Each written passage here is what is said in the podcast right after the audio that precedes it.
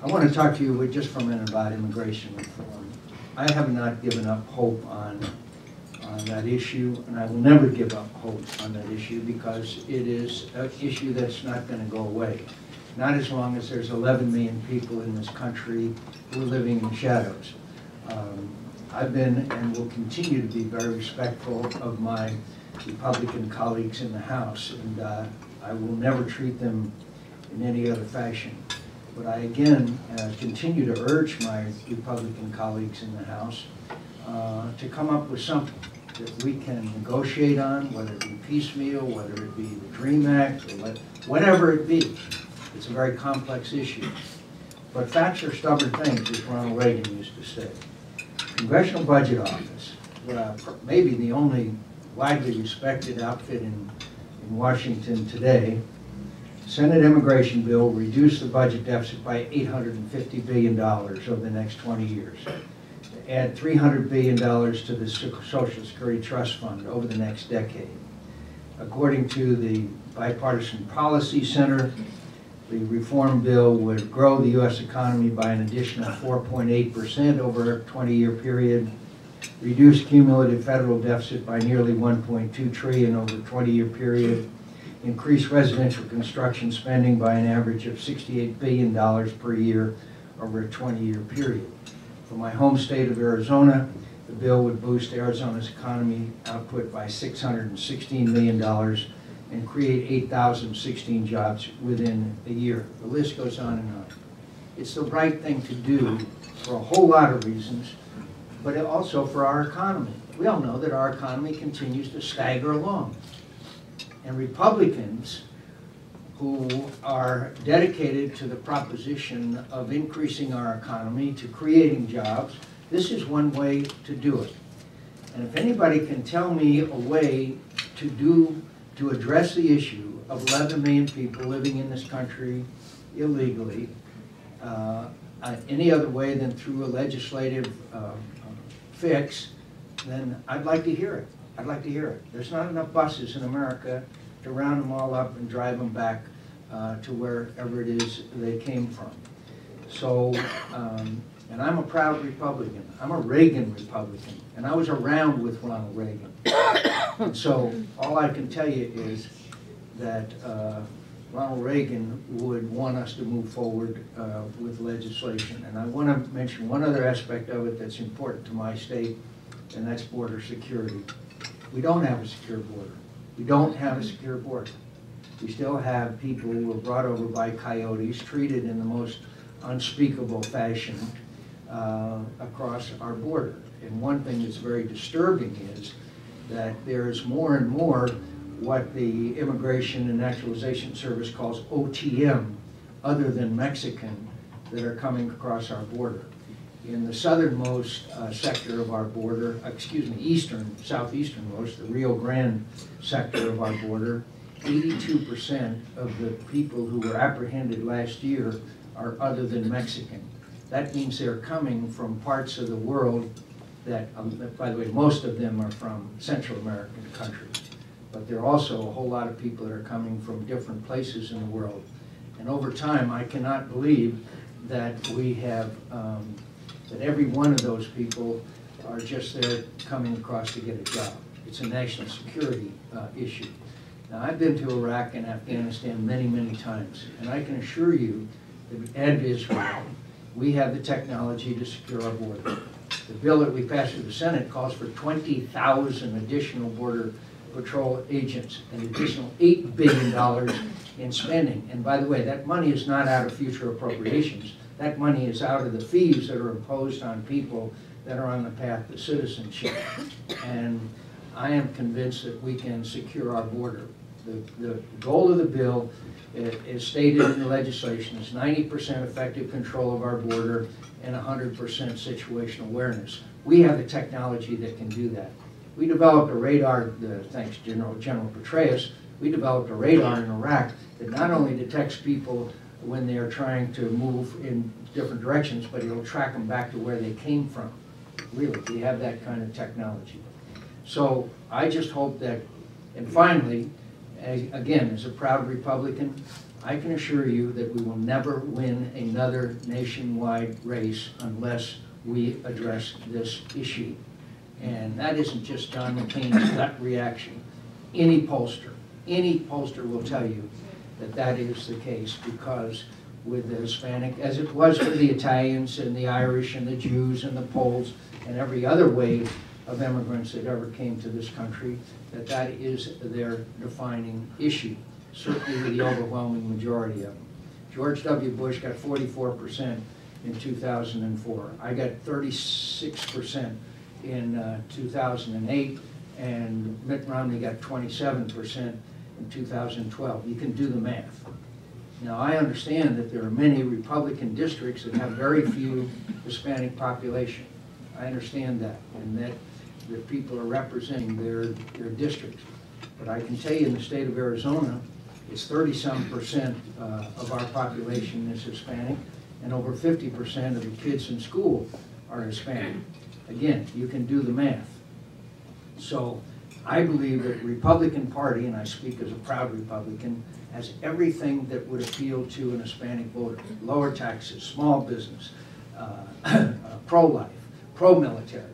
I- uh, I'd go down the list, but we're not going to have that kind of communication unless we get this issue uh, behind us. So I hope that we can either sometime in the next few months, hopefully, that maybe we could at least see some kind of, uh, of action. And again, I speak for Republicans that negotiated the, the, our bill. It's not engraved in golden tablets. We will be glad to negotiate anything that our friends in the House believe needs to be negotiated. And I'm, I'm very open to do that. So uh, finally, uh, I can just say Senator Kerry, or Secretary Kerry and I had spirited exchange yesterday in the Senate Foreign Relations Committee. I have never seen the United States of America as weak throughout the world as it is today. And I know that all, the thing that dominates the news is the, is the missing airliner. I'm telling you, bad, bad things are gonna happen in the world because the United States lack of leadership, which is, it's, the best example I can give you is Ukraine just saw dismemberment of their country with the loss of Crimea. Russians are massed on the border.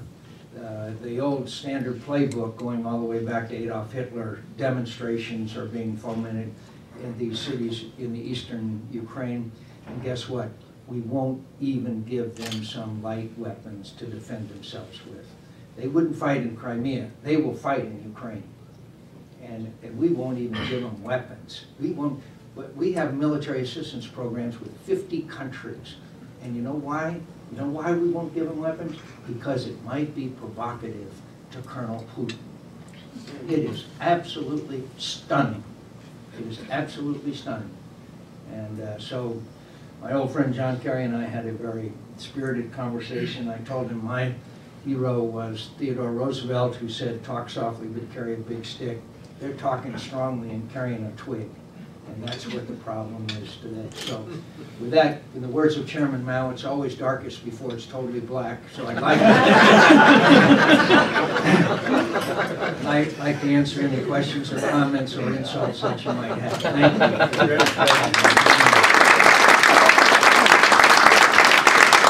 Linda Jenks, No, you did such a I- great job introducing this morning. I'm gonna opt for the last question.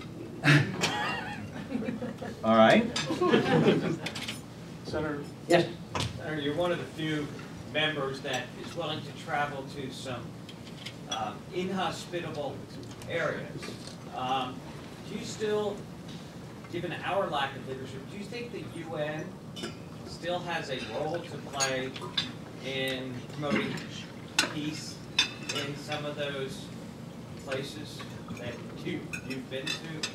I, I do as long as it's not Chinese or Russian uh, sphere of uh, interest or influence or affects them. If it's Africa, for example, where we get cooperation, I think absolutely UN peacekeeping forces, uh, UNESCO, many of those organizations But when it comes to Russia or Chinese interests, say North Korea, anything in the Middle East, then obviously it's the old uh, veto power that, that they have. You know? About a month and a half ago, the administration trumpeted the fact that we passed a resolution through the Security Council that humanitarian aid would be provided. I think it's been about a month and a half. Uh, Humanitarian aid must be delivered to both sides, and this is a, everybody's solid, not one, not one MRE has been delivered. Um, It's, it's a joke, because every time there is something meaningful, then the Russians and or the Chinese um, um, veto it. So, and the other thing that bothers me about the UN too is the anti-Israel uh, flavor that, that permeates that body. Uh, Mahmoud Abbas uh, just announced that they're gonna try to get into various international organizations and parts of the UN to legitimize the PLO and the Palestinians. And unfortunately, uh, if it were not for our veto in the UN, there would be some really anti-Israel stuff that would be passed through there. And that, and that bothers me about the UN. It really does. There's a, there's an undertone of anti-Israel slash anti-Semitism that we ought to acknowledge and openly fight against, in my view. In addition to small arms, Senator, what is the path forward on Ukraine? And I ask that because, you know, you think that sometimes Europe will start taking the lead on some things, but I've noticed in recent days, Germany has started, started to waver. Um, in a, in the short term, give them some defensive weapons, start up a training program. By the way, we have military assistance programs with 50 countries, okay? It's not as if we are inventing something new. Get get them some weapons with which to defend themselves. Or can they, can they defeat the Russians? Hell no. But two things. One, for their morale, they need it. But two, Putin right now is calculating cost benefit uh, in Ukraine. And the higher the cost it will be, the more likely it is, less likely it is that he moves in order to quell the demonstrations and unrest that's taking place in the East Euro- eastern Ukraine uh, cities. So uh, at- there's, there's so many things we can do. Remember, we're still the richest, most powerful nation in the world. One, long-term and energy policy that we start getting energy to Europe. The reason why the Germans aren't gonna, and they lead, they, everybody follows the Germans. The reason why the Germans aren't gonna do anything is because of their, their absolute dependence on Russian energy. I mean, it's just a fact. Their former chancellor, Schroeder, who is a- one of the most corrupt men in history, is now defending Putin's move into, into, into Crimea, if you can believe that. Uh, It's un- unbelievable. So they're not gonna do anything. They're not gonna do anything. And for us to, again, talk strongly like we're gonna with the Europeans, and by the way, with the Europeans, why don't we lead the Europeans rather than work with the Europeans? That's what we used to do under Ronald Reagan and others.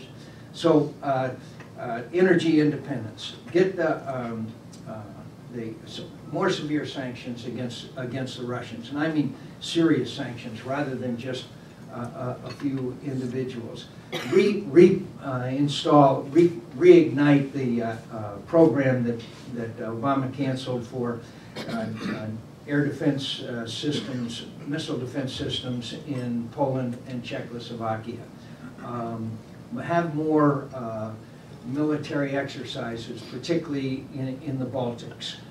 Move forward with NATO membership for Moldova and, and uh, Georgia. By the way, Moldova has 1,400 Russian troops occupying it, and they've been occupying it since the uh, downfall of the Soviet Union. By the way, don't forget that Colonel Putin said the worst event of the 20th century was the downfall of the Soviet Union. Have no doubt about what this guy is and what he is about. Uh, uh, And so move them into, move them into NATO. Uh, There's, there's five or six other steps and measures we could take, but the other thing that we should do is have some presidential leadership. Why is it that Americans care more about a missing airliner than they do about a Russian dismemberment of, of Crimea? Because the President of the United States will not tell the American people what's going on here. Ronald Reagan used to sit in the Oval Office and say, peace through strength.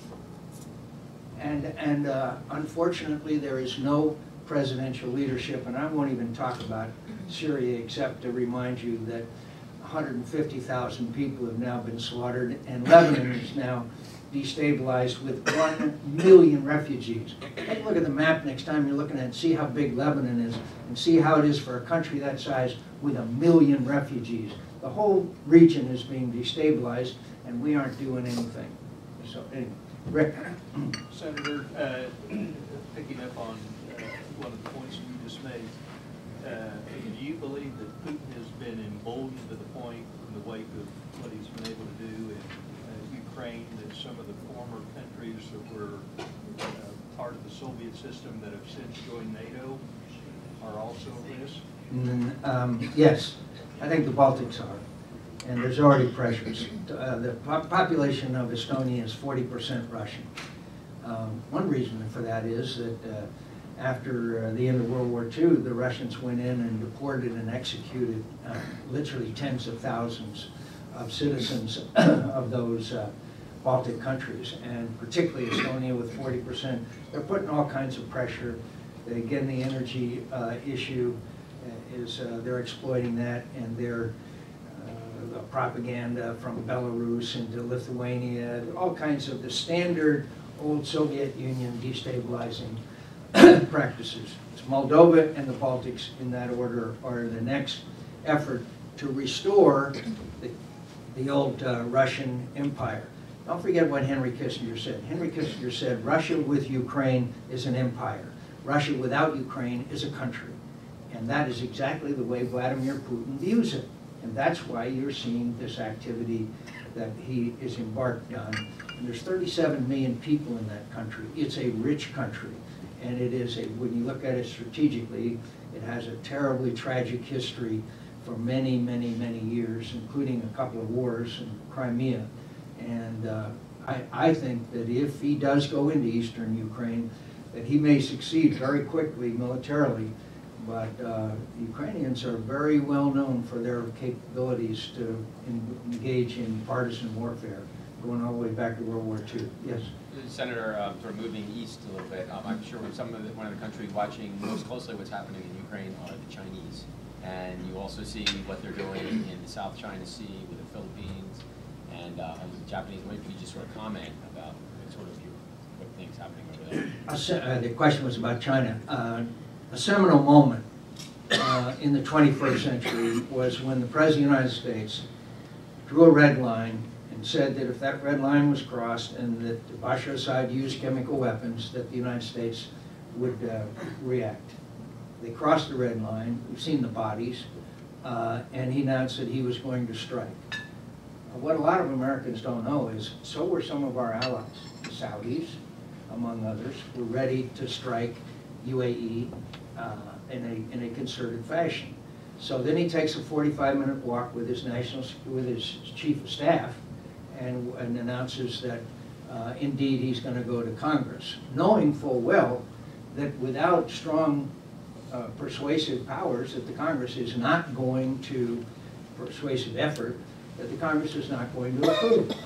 Uh, Listen, that's the day the Saudis decided to go their own way. That's the way countries all over the world uh, realized the United States had lost its credibility. And yes, it go reverberates all the way to China.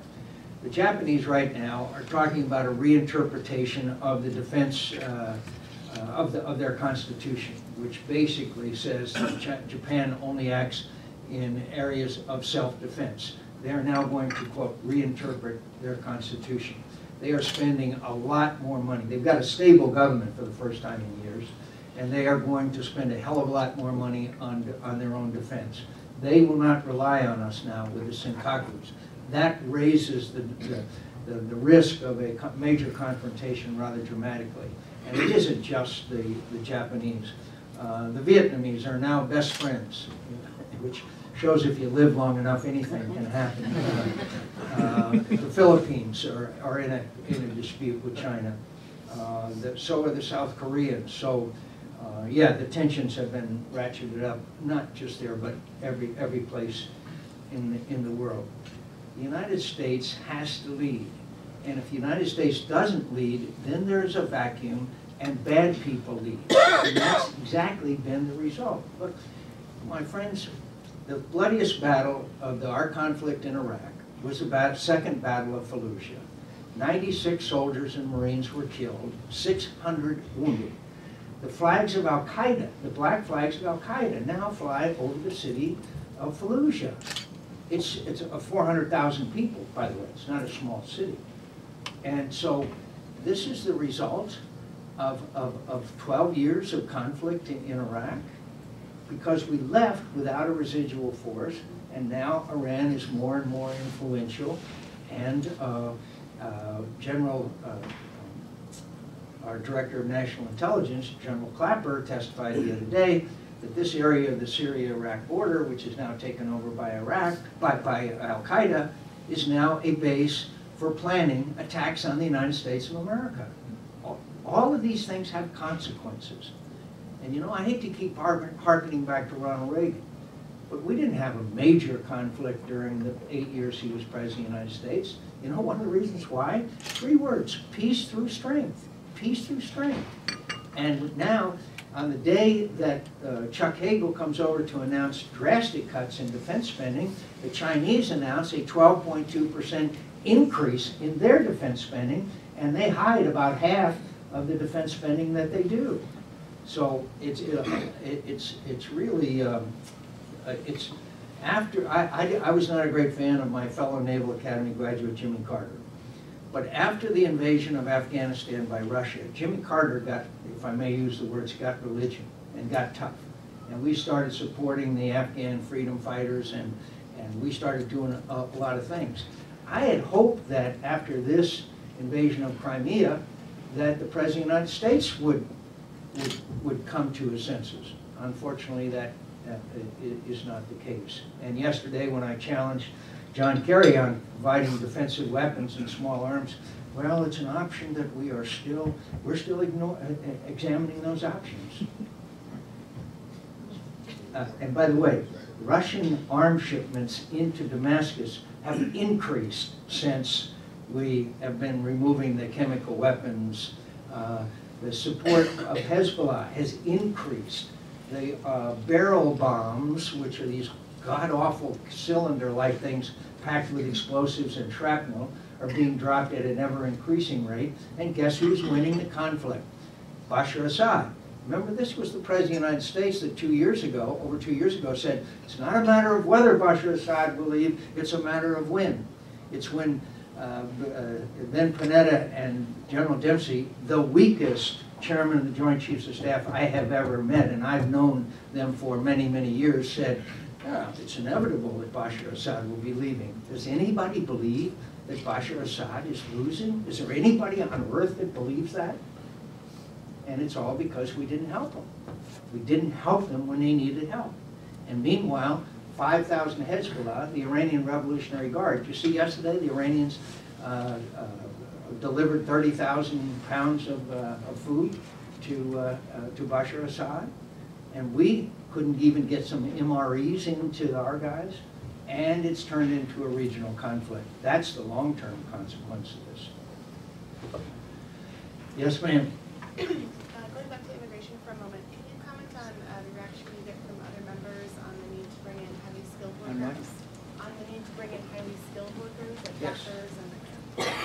You know, there's two areas of immigration reform that everybody says they're for, STEM and dream, dreamers. Okay, everybody says we're, we're for that. STEM, my friends, I, I don't mean to insult your intelligence, but I remind you, but in the major institutions in America, the, the majority of students who are taking STEM, science, science, technology, engineering, mathematics, are from another country. They're not from the United States of America, the majority of them. Why shouldn't we let them stay in the United States of America when they graduate with these degrees if they want to? That's what STEM is all about. The Dreamers, we all have this, uh, you know, this compassion for the dreamers. Good to see you, sir. I almost told an Irish joke, but I friend.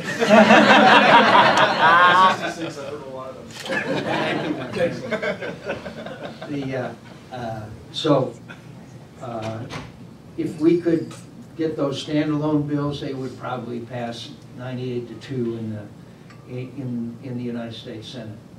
But with our amending process, where people would demand amendments, then we would get into uh, some of the other more controversial aspects of it. Um, my- I have never seen a greater coalition of support for a piece of legislation than there is for this. Evangelicals, the Catholic Church, Labor, AFL-CIO, farm workers, the growers, the, every, uh, the chamber, everybody is in favor of it, and yet we can't get off the dime um, and move forward, at least with some kind of a conference uh, on this issue, and it's very, uh, obviously, reason why I opened with that comment is because of that. Um, So, i- i- it's a compelling argument that STEM students, be graduates, be allowed to remain in this country if, if they want to. And I have yet to meet someone who is opposed to that, yet we can't move on, on, on the issue, and that's really unfortunate. Any We have time for one last question, and that would go to you, Linda. We'll do this one, and then, wait, Okay. Linda, can I do that Yep. one? Answer this one. Senator, you mentioned the role that energy could play in, in helping some of our uh, allies in the Ukraine. At the same time, there's a reluctance among the environmental community to allow us to uh, export. You've been a leader on environmental issues. How do we kind of square that issue? Uh, I believe it was uh, in September, October last year where I think it was John Barrasso said to the president, when are you going to decide on the XL pipeline? The president said, I'm going to decide this year. Well, I- maybe somebody ought to show him a calendar. Uh, it- It's, it's just outrageous that we are not doing that. But look, I give you some pretty pessimistic news today. Let me give you a long-term view. It's good. We're going to be energy independent. That is huge when you think about it. We're going to be an energy exporter. We've got manufacturing technology now, which is bringing manufacturing back to the United States of America. We're still the most innovative nation in the world. None of these new, uh, none of these new things, and the, and the change, constant changes to them are invented any place but the United States of America. Um, But there's a whole lot of good news about America's future in the long term. I'm just worried about, uh, about the short term.